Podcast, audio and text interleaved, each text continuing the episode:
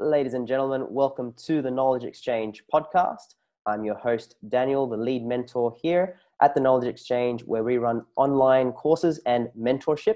Check them out at tkex.org.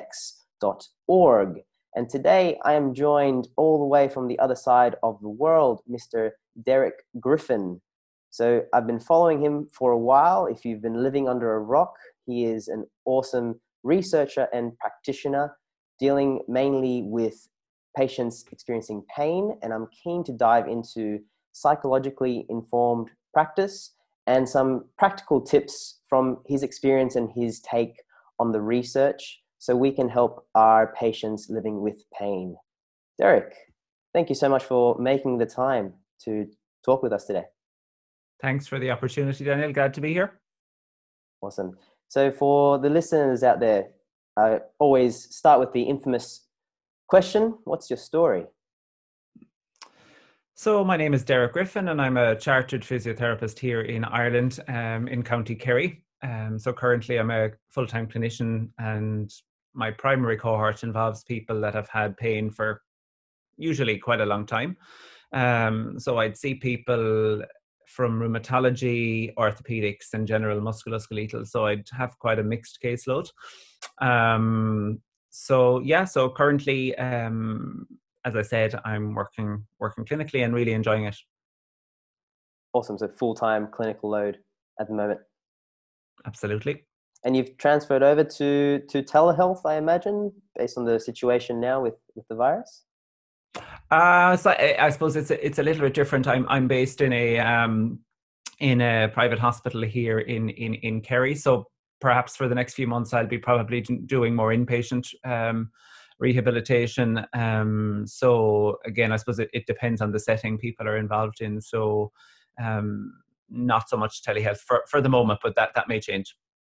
Awesome. Yeah, lots of changes for for the profession in these coming months. So for sure so, Derek, I, I know you put out some really great content, and some of the recent ones were on psychologically informed practice. So, looking at CBT models, looking at ACT models, exposure therapy. So, so for a, for a general start to the topic, what's your definition of psychologically informed practice, and and how do you go by how do you go by applying it? Okay, I suppose so. The, the first thing that I would say to that is that psychology is always involved in any of our interactions with patients you know? So the idea that there's a thing that's psychologically informed practice even even when we're not aware of it the psychology is is playing out all the time. So that that's the first thing. So i suppose when, when i think of psychologically informed practice i'm i'm really thinking about how as humans how our actions and our perceptions which include pain are shaped by context. And that will include things like meaning our beliefs our cognitions our expectations, our uh, social factors that might be going on, and our prior experiences. So, for that person in front of you, it's really about understanding their individual unique story and their trajectory to date from a biopsychosocial perspective you know so I, I would keep it that that simple it's really realizing that our actions and our perceptions are influenced by a whole host of things and not just what we would have traditionally um, considered just the physical factors. Absolutely, and I, I love that. It's um, whether or not we we like to admit it, we are dealing with people's psychology. We're dealing with their thoughts and perceptions and beliefs. We can't just you know take the mind body dualism approach or approach it just from the the physical, the biological, or just think of them as you know bodies with tissues that you know adapt. Yeah, and I, I think that's maybe one of the one of the downsides of a biopsychosocial model in the sense that we see the biological, the psychological, and the social as being these three distinct factors. But ultimately, the psychological and the social factors are playing out in our biology and our physiology. So they're, they're not in any way um, they're not in any way separate. Um, and you know, traditionally, the things that we would consider physical factors or physical interventions, we now know that these are influenced by lots of other things that are going on in people's lives as well. So we know that our physical interventions, like exercise, for example, have an impact on people's mood. We can use exercise as a way of helping people engage socially as part of groups, etc. So we really need to move away from this idea of physical, social, and psychological, and and and look at it from a more all-encompassing perspective. Awesome. And perhaps the enactive model or even just rather than BPS having having some kind of unified person-centered approach might be helpful to communicate that because I think the biopsychosocial the term itself is is it can be easy to lead on to the the separation of the of the three components. So have you come you've come across the enactive model? Do you think that that's a suitable solution when discussing these concepts of being unable to separate the mind, the body, the context? Yeah, I, I think from a patient perspective, it's it's really about that as therapists we need to be really good listeners and at least get a sense of the complexity of that individual story and and and try to try to make sense of it from a patient perspective. So I, I do think we need to be careful that you know when we're trying to explain these models to patients or whether or not we actually have to explain these models it's it's really about i suppose from a from a clinician perspective, it is good to have an understanding of these models, but ultimately, for for the patient, it's about understanding that their perceptions and their actions are influenced by you know things that they might not have previously considered um, especially you know i suppose they might have preconceived beliefs and expectations when they're coming to see a clinician whether it's a physio or, or otherwise about what that person does. And i suppose it's our job to give them a slightly different perspective as to what might be um, what might be involved or contributing to, to to their presentation. So i think there's room for you know understand or there's room for these different models but we, we need to be careful that we don't we don't become or it doesn't become too complex when when when trying to explain it to the patient. Awesome. Great point. They don't have to walk away knowing the intricacies of of the bps model per se. They just need to make sense of their experience and have some helpful strategies moving forward. That was great. And, and I, I think the qualitative literature tells us that when mm. when we look at what patients value they're they're, they're, they value an understanding. They value being listened to. They value goal setting so we need to take that on board and whatever model we're using ultimately we need to be giving those we need to be giving patients an understanding we need to be listening to them and we need to be making some sense of of their of their story within limitations obviously. Very true very true. And you, we were touching on the importance of context and you put out a few a few posts and they've been shared and you've had past tweets reshared by people on facebook and i'm keen to to dive into the, the importance of context when it comes to exposure therapy or graded exposure as is commonly termed. Yeah. So exposure therapy is is first and foremost it's a behavior and intervention. So it's it's it's an intervention designed to change people's behaviors. And in terms of pain it's about for example it's about getting people to re-engage in activities that they might have pre- previously avoided but it's about more than that. It's not just about engaging with activities it's about engaging with emotions with certain thoughts and beliefs etc so exposure is is much broader than than a physical intervention. It's you know it's it's it's encouraging people to you know to engage with certain emotions that they might have been suppressing for example. Um so when it comes to when it comes to learning learning during exposure is very much tied to the context it takes place in and you know, to give you an example, would be if if you think of somebody that has you know that has had a history of low back pain and and has developed a fear of forward bending to to to pick up a box from the floor, for example. How you go about designing that rehabilitation program and the context in which that takes place will will determine the outcomes of that. So if for example you design an intervention where in the clinic when they see you they're they're exposed to this forward bending that they've previously been avoided. That might not necessarily translate into a real life scenario where they have to bend to pick up the box at work for example because the context is entirely different. In a, in a situation in the clinic they might feel that it's very different in the context in which they have previously experienced the pain they might feel that there's more safety there because you're there with them you know they do it slower they might have mirror feedback to guide them. You take all that away in a different context and suddenly it, it's it's it's a very different be, um, behavior.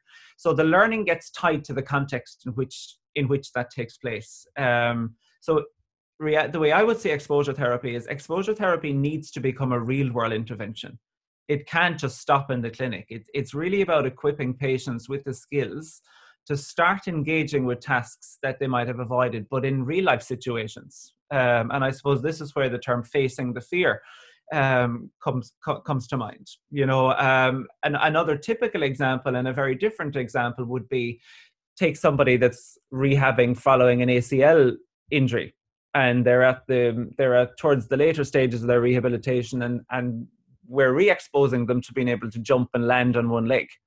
Okay, so as part of our rehabilitation, we give them mirror feedback. You know, we give them a certain number of repetitions to do. We we we give them some external cues to focus on. But now compare and contrast that to a game scenario where none of those safety cues are available. They don't have that. Um, they don't have that safety net or that sense of security, and we may see a very different outcome or a different response. So it's really important that when we're designing our interventions that we're really trying to figure out what are we trying to change and in what context are we trying to change it you know so if this is somebody that needs to do a lot of manual work as part of their job then the exposure intervention has to expose them to that very context rather than assuming that what happens in the clinic will necessarily transfer into into a different context. And we we can do that in different ways. So we can make sure that as part of our interventions there's variable practice. So we don't get them doing the same thing in the same way all the time that we you know it might be different weights they pick up from different heights at different times of the day in different environments. We we try to keep it unpredictable because when it's unpredictable it facilitates learning and we ensure that there's repetition involved so learning involves lots of repetition. It doesn't have to be the exact same every time, but there has to be repeated exposure to to the to the fear task or whatever it is you're trying to change in order to optimize the the outcome. Awesome. So it goes to say that it probably takes more than just one session to get them to to experience that motor learning effect. It takes um, more than just them doing a deadlift in a barbell in a gym setting for them to translate that into their their context. And just like we need to be sports specific with the athletes that we work on we need to be context specific with with all patients right? Absolutely. And and i think it's really about getting the patient to understand the principles behind the exposure therapy so that they can actually become the architect of their own program. You know this doesn't it, it's not it can't be too prescriptive. It's about looking at you know helping them understand how we go about changing fear and how we go about promoting engagement with activity. So then they can go home and almost look at their own life, look at their own situation, and and, and determine what things am I not doing that I'd like to do, and and now how can I apply those principles that I've learned to that scenario. Um, so it's really about developing those coping skills and and self empowering patients to, as I said, to become the architects of their, their their own program.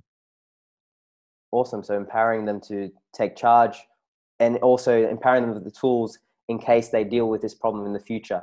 So, what are some of the the ways that you can empower them? So, you mentioned repetition, variety, variability, perhaps some progressive overload or graded approaches to it. What what else would you include for the the patient's education? Yeah, so uh, you mentioned there the whole graded overload. So I think as part of an exposure intervention, because we're getting people more active and getting them doing more things, we, we can start to target areas of their, I suppose, the so-called physical rehabilitation component as well. So we can get people stronger. We can we can we can get people to trust their body a little bit more and. And, and, and reflecting on that and, and using that going forward as a way to empower the patient. But but beyond that in, in a more pain specific context, patients have to be prepared for flare ups. Okay, so flare ups are often a pivotal part in people's rehabilitation plans because you know i liken a flare up to coming to a fork in the road. You know if if people flare up and they don't have the the necessary coping skills often they they move back into old habits which might be avoidance which might be thinking this is never going to get better and and lead to lead to poorer outcomes. Or we need to take that flare up on board and, and have people equipped with with certain skills that might help them navigate that flare up a little bit better because the reality is is that most times people do flare up at many stages of their journey um, while we do try to avoid it it's often not always possible to do that.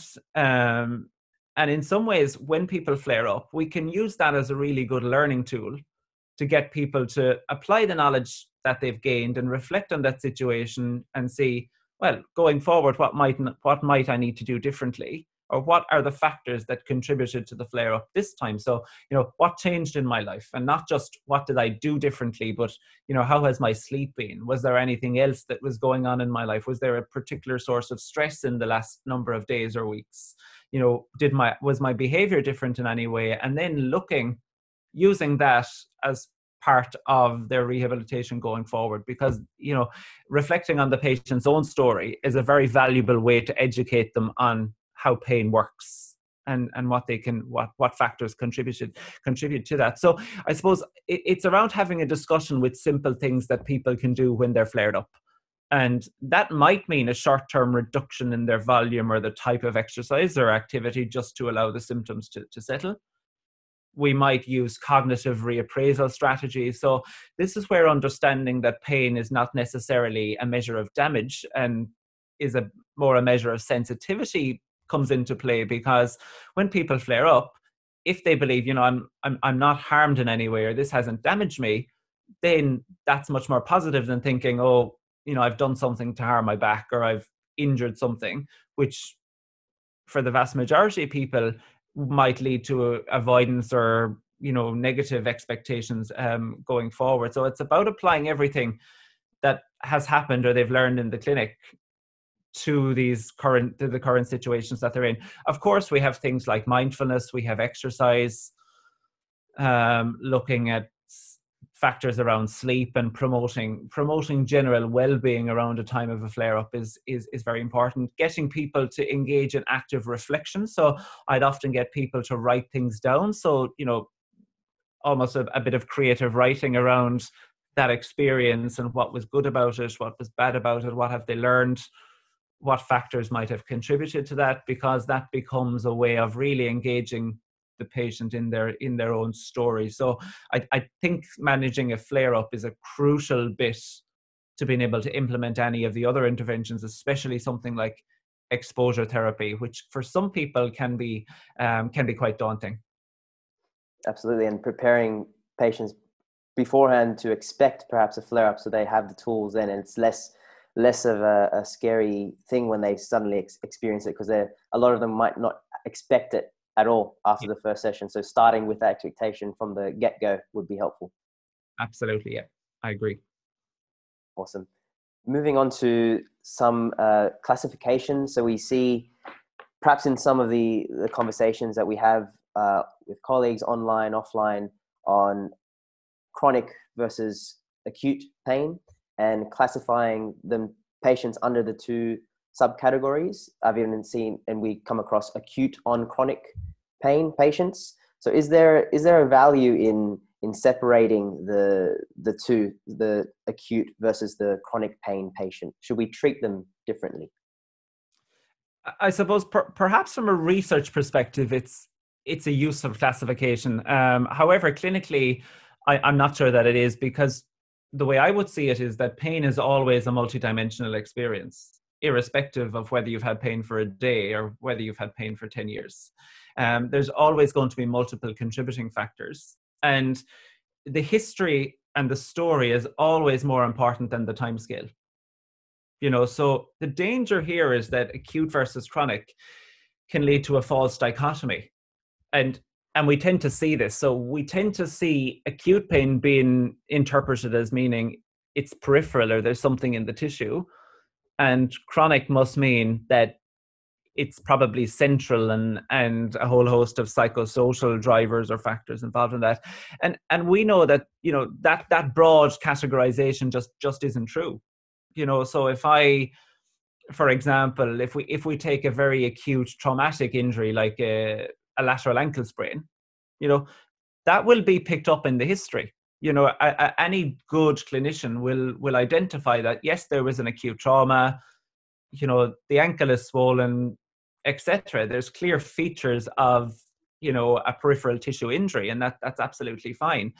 The idea of acute versus chronic pain is is not helpful in any way in in in those kind of situations because ultimately it's about treating what's in front of you it's treating what you determine based on on an, a history taking and, a, and, an objective examination. So I, I, I, don't think the acute versus chronic in any way helps me in the clinic because it's always a person in front of me, not not not simply somebody that has had pain for one day or or, or, or 10 years. Um, as i said equally we assume that when it's persistent or chronic pain that oh well then it, there mustn't be any tissue related factors involved in this. And and we know that that's not true either you know the only way we can determine what's involved for any individual is through a good history taken and an assessment um, so i think we need to we need to avoid this um, i suppose these type of categorizations, which ultimately can often lead to treatments based on the category rather than the person. And that's that's the danger. So you know, if it's someone that has acute back pain, we still need to look at reassuring them. We need to look at their beliefs, their attitudes, their worries, their concerns. We need to screen for red flags. We need to do all of those things. And the danger of, say, assuming that acute means tissue or peripheral and not any of the other stuff would would often mean that sometimes these factors wouldn't get discussed or, or addressed and and we're missing the boat here because you know in an acute presentation like that it's very important to identify some of these so-called yellow flags that might be poor or, or indicators of poor prognosis that actually we need to address in this very acute phase. So you know i suppose to summarize all of that treat the individual listen to them you know do a good history taking and examination and and base your intervention on that and not on you know necessarily how long they've had pain for awesome. It's more about their story and and the person and their goals versus how long they've had the the pain for. And you're right we can we can miss so many key features of the story if we just go into that automatic processing of this is an acute patient these are the interventions that i generally use for acute presentations therefore that's that's the way to go. And and on the on the topic of of treatments, there's the there's the debate that will probably rage on for many more years to come of manual therapy and exercise and perhaps there doesn't even need to be such a false dichotomy but what is what's your your stance when it comes to to treating patients experiencing pain manual therapy versus exercise what's your stance yeah look i suppose that's that's a topic that divides opinion, as as as everyone um, knows. Uh, my my personal, um, I suppose, belief or interpretation of the of the body of research is that you know the earlier and the more we can promote active coping mechanisms that the you know the, the, the better for everybody involved and yes, there's, I suppose, I, I, I, can see the rationale that people propose for um, the use of more passive interventions, particularly earlier on in the course of, of, of someone's pain trajectory. But I suppose there there is an underlying assumption that the both the magnitude and the duration of the effect of these passive interventions is sufficient to change behavior. So the argument is that these techniques reduce pain in the short term that promote active management or promote or help the patient engage more with rehabilitation. So that would mean that the effect of the manual therapy in terms of the, the effect size in terms of pain and the duration of that effect would have to be of sufficient duration to have that effect.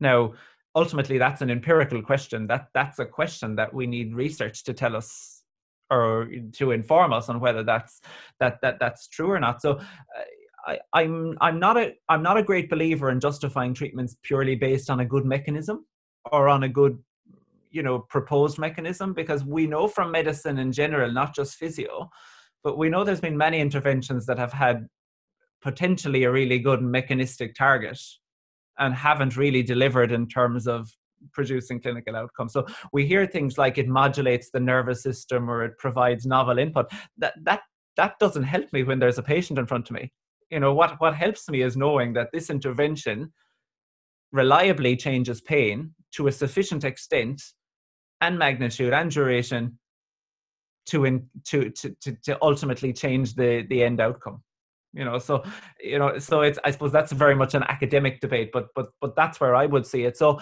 if if exercise doesn't have any maybe better or worse outcomes than manual therapy in the short term then i will generally choose the active and the active um, group. And while it might be more challenging to you know to engage people with the more active interventions early on particularly if they're in a lot of pain and they're looking for pain relief. I, I think with good education really good listening skills good motivational interviewing skills I, I think i think that's possible. And and that's the challenge for clinicians. You know let's let's look at the things that um, that might be challenging and might be difficult to do and let's look at better ways of, of doing that and really getting good at those so-called soft skills, which are not, uh, which which are really which are really a lot more important um, than than previously many would have realized. But but that would be my philosophy of that. But but equally, I can see where others come from when they're when with their rationale around why we might use these passive interventions.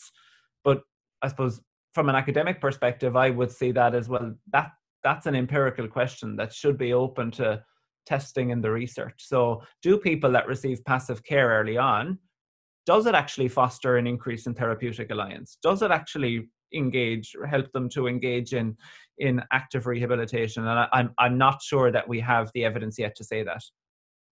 The whole window of opportunity rationale for for manual therapy prior to exercise or in the acute stage, and yet you're right, we we have yet to come across sufficient strong evidence to to support that. So the claims need to be continually questioned. And also the value of of soft skills is is left um, left untouched if we look at if we don't at least try to apply an active approach from the start to get people on board from the start. And it's not saying that active therapy can't help.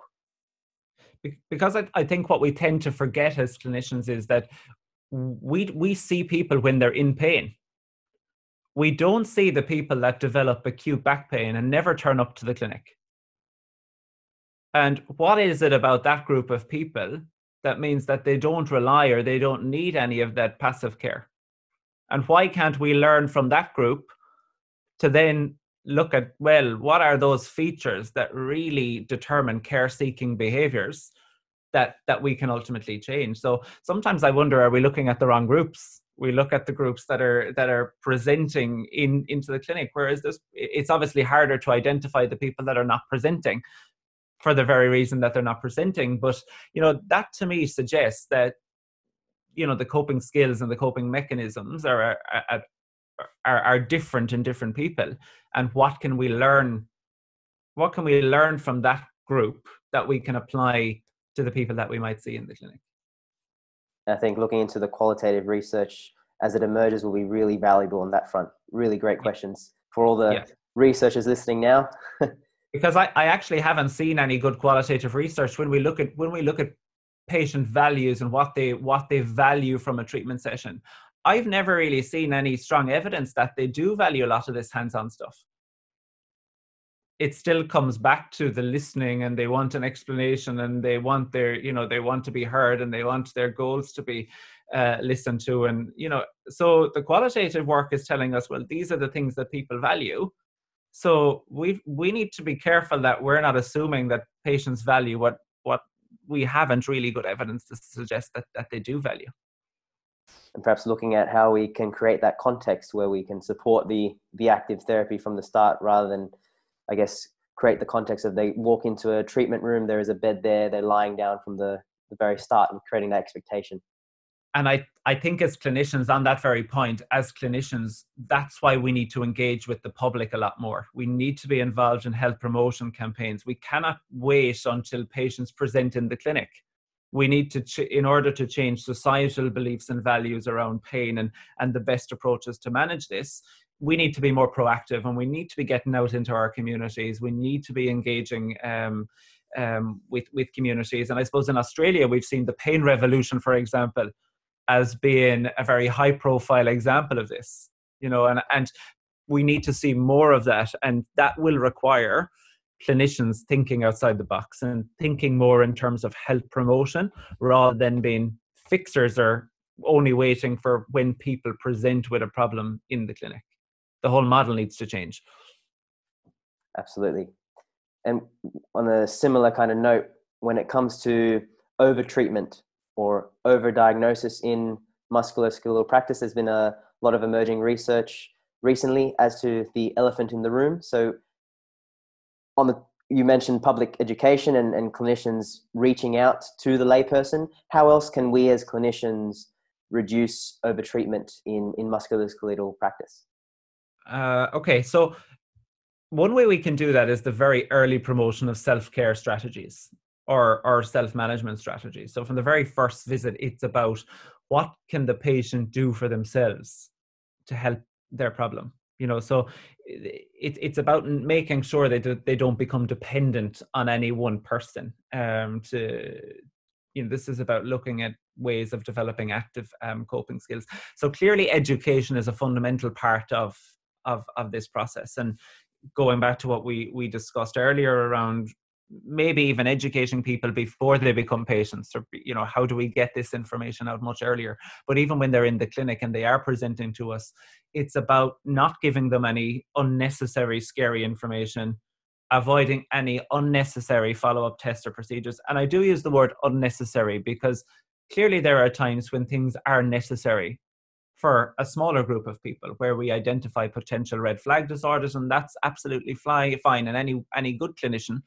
should be referring people on or, or referring people via the, the appropriate pathways when they do suspect something more sinister or serious is going on. But thankfully, for the vast majority of people we see, that isn't the case. So in, in this group, it's about early self-management or self-care strategies, avoiding anything that's that's not necessary or not going to help. And, and perhaps using some of these, um, we've seen an emerging body of evidence around tools like the StartBack tool. Now, they're not you know they, they shouldn't replace clinical judgment but but they can be a helpful tool. And and they appear to be better at identifying the low risk groups so they, they appear to be good at telling us you know this is a group of people that really un, are very unlikely to need any long long long term management and they're likely to do quite well and for for that group we can you know we can give them simple reassurance, advice, positive information, and perhaps follow them up with a phone phone call or give them the opportunity for a follow up appointment that they might not need. That they that it's okay to to ring 48 hours ahead and and and tell you that you know I don't need that appointment. I'm okay to cancel that for the moment. So you have to make sure you give them the the support structure, but not to necessarily bring them back when when that might not be required. The, the difficult part is those people that fall into the so-called medium or high risk groups. Um, they're probably likely to need um, need more intervention or or more monitoring and how much monitoring or how much intervention um, will, will will differ. Um, and and we should never use our clinical judgment um, around that but we have some good tools now, like I said, like the Startback tool or the the group in Keele University um, in the UK ha- have done a lot of work in the primary care setting about looking at prognostic tools and prognostic factors in musculoskeletal pain. So it's important that as clinicians we're looking at these prognostic factors and, and, and using that as part of our clinical reasoning as to what type of intervention this um, this patient might need. And they might include things like people with very high levels of pain, people with multiple pain sites, people with comorbid um, anxiety or depression, people with sleep um, sleep disorders, etc. So we build up a picture of factors, both related and unrelated to pain, that might in some way influence the trajectory of, of, of, these people. So we really need to shift away from a, a purely diagnostic model and a very labeling model to a prognostic model. And, and very importantly there, a, a prognostic model doesn't exclude the diagnosis so it's not it's not excluding the fact that they might have a very specific diagnosis. For example rheumatoid arthritis. But if we, we know that if we took a group of 100 patients with rheumatoid arthritis in terms of pain their prognosis is very different even though their diagnosis might be the same. So a prognostic model will still account for the fact that these people have rheumatoid arthritis but actually this group are sleeping very well. They don't have multiple pain sites. They have very very well controlled inflammatory disease whereas this group have you know they have uh, a lot more prevalence of depression. There's they have more multiple and widespread constant pain for example. So those two groups will vary in their treatments even though their diagnosis might be the same. So not to get not to get trapped in the diagnostic trap and to really think much more broadly at an at an individual level as to how we might how we might reduce or we might give the treatment to who needs it and not overly treat the people that really are going to do well anyway. So look valuing more of the prognostic criteria on top of the diagnosis perhaps can lead to more of a holistic view of that yeah. person and all the factors involved in their experience. Exactly and when it comes to the the patients with more of the psychosocial uh, I guess criteria ticked the the financial stress, especially now with the current situation, the the job security, the relationship issues, the the long work hours, poor sleep, high stress. What are some of the ways that that we can we can help these patients in with significant yellow flags? So I suppose the first thing that I would say there is that remember that hopefully most of us will have access or at least access in the community to to a multidisciplinary type type setup. So there there will be times where we need to bring in people into people's management plan that that have different skill sets to us so for example it might be a clinical psychologist it might be their gp uh, etc around a specific concern that you or I as a clinician might have. So if somebody has developed quite profound post-traumatic stress disorder after a trauma or an accident or has very poorly controlled clinical depression, it's quite important that we refer or we bring in the people that have the appropriate skill set and qualifications to help us in, in that regard.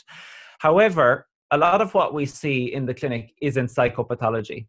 It isn't a specific pathology. It's a it's a normal human response to life and to issues that they might be having, including pain. And not all of those stressors are modifiable, as you mentioned. So, you know, some of the stuff around finance, you know, past history, obviously, a lot of these things we we can change and just because we can change them doesn't necessarily mean that there's nothing we can we can do so we have we have really good evidence now that tells us that in terms of health outcomes it's not just the stressor.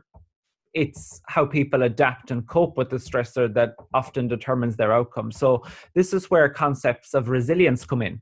So looking at things like exercise and sleep and you know social support mindfulness cognitive behavioral therapy techniques their nutrition etc these all buffer that neuroimmune response to whatever stressors are happening in their life and ultimately that can change the outcome. So that's the conversation that i would have with patients. So it's it's really important that we don't give them the sense that all of these things are contributing to your pain but we can't do anything about them you know because that that actually disempowers people. Whereas we can acknowledge them and say look you know these all are potentially contributing factors and I, I do use the word contributing rather than causing because it's very important that we don't play a blame game that we say look we need to con- we need to account for these factors and not not overly analyze them in terms of what you know what role they're playing but we don't have to be able to change them, but we can change how you react and the effect that they're having on you by introducing some of these other things. Um, some of these stressors are modifiable. So, you know, we do know with, with difficulty we can change people's sleep behaviors. We can we can change their exercise and activity behaviors, for example. Um, and great if we can change them, but I don't get bogged down so much about is it changeable or not because by incorporating some of those things I've just mentioned, we can modulate that stress response and and ultimately in, in, enhance the outcomes that way. So that's that would be my take on that. Having more of a salutogenic kind of uh, context or lens to look through, so we can still look at what we can't control and what we can control, and regardless of these factors, they've been living with these factors for for a while. We can't really change them, but we can still help the person respond in more helpful ways to them. For sure. And we were mentioning, you mentioned before about the the the behavior change models and and exposure therapy.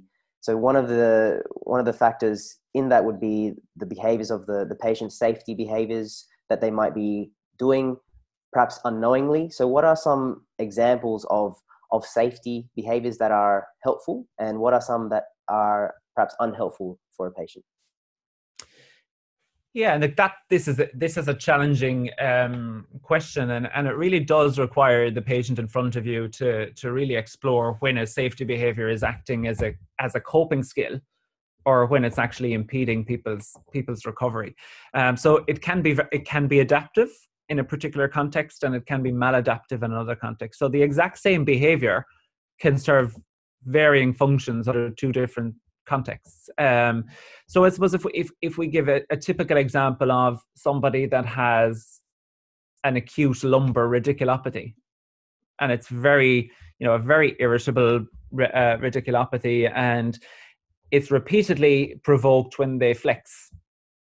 You know, it's consistently re- reproduced when they flex. Sorry, um, and for a period of time, they've in, they're engaging bracing strategies around avoiding flexion while they're acutely sore. In those situations, after having undergone a clinical examination, it you know you very well might be that that's an that's a protective or a very adaptive response to something that's that that's acutely painful or somebody that has symptomatic spinal stenosis that has adopted more of a flexed gait pattern or they you know they, they exaggerate the amount of flexion that they're in and they avoid anything that involves lumbar extension. So again that's adaptive because when we examine these people what you might find is that this is actually helping them to function. This is serving a uh, it's acting as a coping skill. So for somebody that's has a bit of stenosis and they flex forward that allows them to actually do that walk which otherwise they mightn't have been able to to do previously. So it, it's really about looking at what what is the function of this behavior, and is it is it adaptive in the sense is it enhancing function, or is it doing the opposite? So if if we look at a an example of a maladaptive safety behavior, you know, consider somebody that has a long history of knee pain and they have they have the diagnosis of knee osteoarthritis and you know when when you bring them through a an objective examination in the clinic and it, it becomes quite apparent that they routinely offload the leg that's painful. So when they're going from a sit to stand or when they're standing even statically that they reduce the amount of weight that goes through that leg. And and then you come along as part of a as part of your examination again and and and you change that and you get them to load that left leg when they're going to stand up or when they're when they're standing. And they're not reporting that this is in any way or is not excessively painful or it's not as bad as they thought for example. Now here is an example where a previous experience of pain has led to avoidance of using that leg in under certain context. And often to the extent where these behaviors are habits they don't they're not even consciously controlled. They've just become habitual um, safety behaviors. So safety behaviors can only be determined to be adaptive or maladaptive after a good history taken and once the person is in front of you and, and really looking at what function that they're um, they're serving. So if there's a clear and obvious benefit to what someone is doing then it's likely adaptive. So you're you're going to you're going to limp on your sprained ankle. You're probably going to avoid a, bit of flexion if you have a very irritable radiculopathy, or you're going to flex a little bit, or you're going to avoid extension if you have if you have a flared up spinal stenosis. Okay, so we have to have this can only follow a good clinical examination, as we've alluded to previously in the um, previously in in in the talk. Why? I suppose the problem of safety behaviors then safety behaviors when they're maladaptive or when they're not serving any function they they reinforce these negative beliefs so they reinforce the belief that you know my knee is damaged or eh, you know it's it's it's not good for me to put weight on my on my painful knee and really importantly, they prevent disconfirmation of that belief. So the patient has no way of learning the error of their ways because when they when they avoid loading that left knee or, or whichever knee is painful, they never realize actually it wasn't as bad as I thought it was, or it, it wasn't as bad as I thought it would be. So the, the behaviors can can can lead to excessive avoidance, which means that the patient never learns that you know maybe, maybe this isn't as, as bad as I as I previously thought. And the other thing that they do is they promote hypervigilance. You know, so you'll see people that will will will consistently rub the body parts that's painful or they'll they'll brace it or they'll hold it. And and all of these strategies keep people's mind on the on the pain you know so they bring their attention to it. They make them very vigilant of their body. They make them aware of the painful area which which all can be very self-reinforcing. So they're promoting that avoidance both the perhaps the psychological attention avoidance or the belief as well is is being strengthened. And maybe clinicians we can also be perpetuating that safety behavior um, with our with our actions or our or our narratives or our cues when it comes to an exercise. So it's really important to to if, if that behavior is unhelpful in that context to to challenge it and to see if we can have a graded approach to to challenging that behavior yeah absolutely. And and it's really about identifying whether it's adaptive or maladaptive. And and if it's adaptive and serving a function and serving a purpose then there you know then there's good rationale not to necessarily change that. And you mentioned before cognitive reappraisal and and i think we touched very briefly on on mindfulness. So using using these concepts to to avoid the the potential for perpetuating avoidance in in behaviors? How can we use that in, in practice and how can we avoid using things like distraction or using just purely pain focused uh, treatments for patients? Yeah like things like distraction is an interesting concept because you know there is quite good evidence that at least experimentally that distraction is a good way of relieving pain you know so it, it, it, simply because it probably shifts the attentional focus to something else. And and you know as a result of that we we get less pain. But in some ways and in certain contexts distraction basically becomes a way in which the patient doesn't engage with their pain experience. And some might even call this avoidance. It mightn't be the typical type of avoidance that we've we've discussed up until now but the problem is is when distraction is not available to the patient or when when distraction isn't sufficient to reduce their pain then what are they left with? Okay so a part of people's journey with pain is is really going back to the fundamentals of understanding pain and that it is okay to function with pain. And that doesn't always mean we have to we have to distract ourselves from it you know I, I do think it's important that we we give people the skills that they don't always become reactive to pain. So when they have pain that that that they don't become excessively tense or excessively avoidant or excessively nervous but but in order to achieve that it doesn't mean we have to distract them from it you know we can just use some of the this is where the principles of mindfulness and you know some of the work around acceptance acceptance and commitment therapy can work quite well. Because it really is about teaching the patient that it's okay to be in the presence of pain or to, in the presence of your pain but it's okay not to necessarily have to do anything about it.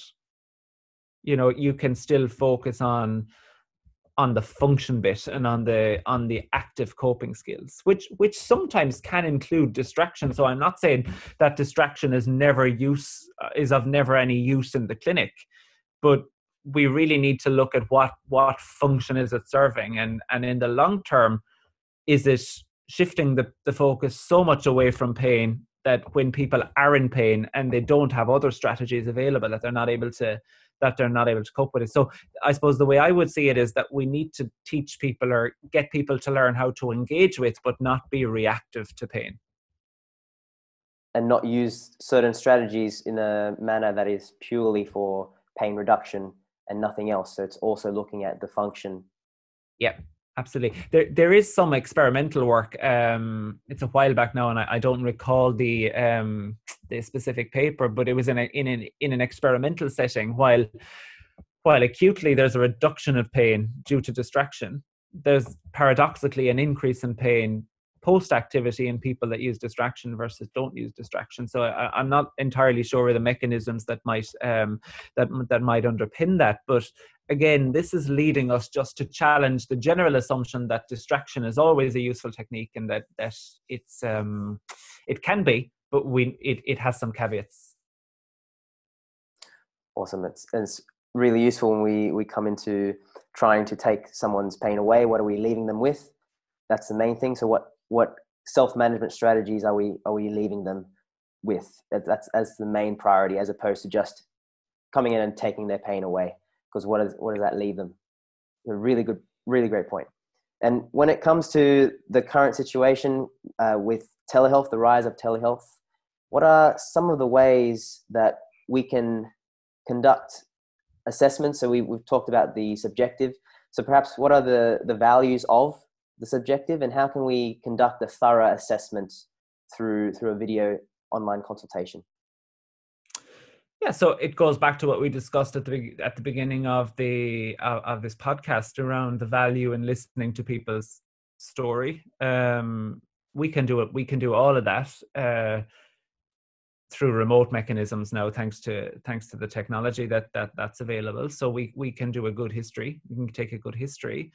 We we can reassure people when reassurance is is required. Um, I suppose we shouldn't we shouldn't lose sight of the fact though that it still comes back to the it still comes back to a good history taking. You know there, there will be times where telehealth for whatever reason is not suitable for that patient because you know through their story or through their history taking that it, it's apparent that they, they, they, they may have signs and symptoms that do war- warrant more immediate attention or referral or you know that they you know that they need a, a physical examination in person so the caveat here is that and we we alluded to it earlier to the idea that just because they've had pain for a long time doesn't mean that we shouldn't be vigilant for anything that's not in keeping with a, a typical persistent pain or a chronic pain uh, presentation. They they can still develop some, you know, things like infection, any anything at all that that that might warrant a very different uh, pathway. So you know, just make sure that my advice would be make sure that it that you don't have any preconceived beliefs and notions, even if it's a patient that's very well known to you. You know, make sure that we listen to them we look for any changes in their presentation and if that person is suitable or not for a telehealth consult. But provided that that's been done thoroughly and and, and it is suitable then we can do a lot of the stuff that we've we've discussed on this podcast. We can look at you know if they're flaring up well how how are they coping with that? What are they learning from that? You know what went on? And we we can do all that motivation interviewing that reflective questioning via remote means. We can we can look at how they're moving. You know we we can we can set that up. Um th- th- there's lots of things that we can still do. Just be aware of the things that we can't do and for a certain group of people those things that we can't do will warrant referral to somebody that you know it's, it's a challenging time obviously because you know referral pathways are obviously affected as well in terms of where can we send these people when they need it. But you know the acute services are still there. The hospitals have to still operate. You know when when there's a when there's an urgency to it don't don't delay and and make sure that we we take the appropriate steps required. And we can still use the telehealth consultation as a way to triage them to the appropriate services after a Absolutely. thorough assessment. Yeah and I think for the vast majority of people, they probably won't require any additional referral.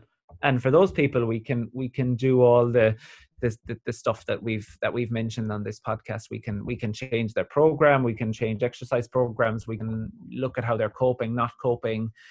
You know, we can just provide a we can provide a listening ear in a very stressful time. There's a lot of online resources that people can be directed to. So I, I, I think there's a lot of positives that that that can be gained from this but it really comes back to the self management or the self care strategies. That's really what we need to be fostering. And it probably it, it, you know a difficult time like this is making clinicians needing to upskill on some of this type of work as well really enhancing their ability to engage the patient in terms of self-management and and look at different ways that we would communicate with people outside of the clinic setting it's an opportunity for us to to upskill in the soft skills that matter perhaps so much more than we we thought. Yeah. And i, I can't leave you without asking a, a question in regards to running because one of the things perhaps i missed out on the introduction was your athletic successes. So tell us if you were to plan a, a running program, what what principles would you be following, and how would you go about with their with the strength and conditioning for a runner? Yeah, so you know, I, I would keep this. I would keep the principles quite basic, um, both in terms of in terms of the running program and any additional um, strength and conditioning work that they would do outside of that. So I, I think we've we've all heard of the concept of progressive overload or you know a progressive or a gradual increase in in in, in training loads so you know get, getting people to monitor their training loads and you know progressing that in a very sensible and a um, straightforward format because I, I do think a lot of it's overcomplicated. You know, we can when we adhere to the very basic principles, you know, we can we, we can go a long way. So it, it depends obviously on the level of runner that we're talking about if it's if it if it's someone very new to running and their baseline fitness is really low then because they don't have a, a very big buffer in terms they haven't a long training history you know we'll have to be a little bit more gradual with with building their training loads up whereas if there's somebody that has a good training history they will have developed some capacity to deal with that the, the load and, and we can probably be a little bit more um, I suppose not. We don't have to be as gradual or as um, as somebody that that might have a very low training history. So it again, it comes back to the idea of the individual rather than having a ten percent rule, for example. Um, so in terms of the strength and conditioning type of work, then the, the, the same principles apply. So is it somebody that's never done any strength and conditioning work before? If if they haven't, then the type of programming that we might do will look very different than an than an accomplished gym goer. Okay, so you know we do have some emerging evidence that in the running literature and probably across the endurance sports that I suppose a more traditional strength type program that moderate repetitions that kind of three sets of eight repetitions relatively heavy weights um sl- twice a week. So your heavy slow loading pro- protocols seem to seem to have some of the better adaptations in terms of uh, running performance. So in terms of changing tendon stiffness etc uh, you know improving improving uh, maximum strength um, for example. However if the person is very new to the gym environment or to the to the weights room then it's perfectly reasonable to start them on a more of a higher volume, lower intensity type program, you know, um, until they develop sufficient skill sets around or they become competent and they become not just competent in terms of how they're doing the movement, but that they have a sense of confidence that you know that, that they like the program that they're able for it. So again it's this graded exposure um, type type process that we would use with with anyone else. And and over time we can tr- trans- transition these people to lifting more heavier weights and with less repetitions and lower volumes as they become more accomplished in in terms of that. Equally it's important that as a runner that they're made aware that there is a balance between exercise and recovery and recovery doesn't have to mean rest but it does mean that it can't be just all exercise. It can't be all running and strength and conditioning. They, they have to look at their sleep. They have to look at you know their nutrition. They have to look at their daily stressors in their life and how they're managing that. Going back to how they're coping with the stresses in their life, because we know ultimately it's these factors that determine how somebody responds to a training a training load. So you know you you can be progressing your training loads really gradually and really well, but not sleeping very well and not eating um, sufficiently for the for the demand of the exercise and still result in pain and injury. So it's not you know it's not just about the gradual progression of their exercise intensity or load. It's as much about getting the balance right between the recovery and and the the so-called external load versus the internal load and making sure that there's that, that, that there's good balance in in in that system. So you know i i suppose what's obvious there is that that's not that different than how we would manage somebody with persistent pain ultimately. You know it's about increasing the amount of work they're doing but at the same time making sure that we have the recovery strategies in place that that their body and their, their physiology can adapt to cope with the demands of of what we're asking them to do it's almost like athletes and people with persistent pain are human and we're mm. treating the person versus subcategorizing them. Yeah for for sure and, and again any that's why we need to we need to always treat the individual and it doesn't matter if they're you know if they're an athlete if they're non-athletic if they're sedentary or very physically active. It's it's about identifying the factors that are relevant for that person and not labeling them or having any pre preconceived ideas of what what what how, how things will play out? Derek it's been an absolute pleasure. There's been some really valuable practical takeaways which i'm really keen to, to discuss in our group. So thank you so much for your time. And where can people find you? So in terms of, as I said, where I'm, I'm working at the Bon Secours Hospital um, here in Tralee in County Kerry, so um, people people can source me there. Um, or alternatively, I suppose most people are on social media nowadays, so I'm quite active, especially on Twitter. So my Twitter handle is at Derek Griffin eighty six. Um, I'm also on Facebook, Dr. Derek Griffin Physiotherapy. So there's plen- plenty of ways and means of on contacting me, and I, am happy to take any um, kind of questions that somebody might might want to ask me that they don't want to post to the group, for example. So feel free to feel free to private message me or or, or anything like that. I'm I'm happy to do that. Awesome, and it's definitely a one to follow for for everyone with with your great critical feedback and honest opinions, and also great appraisal of, of the research. So really appreciate all the all the content that you put out, and please keep it up. Thanks, Daniel. Awesome. Thank you, Derek. And until next time. Great.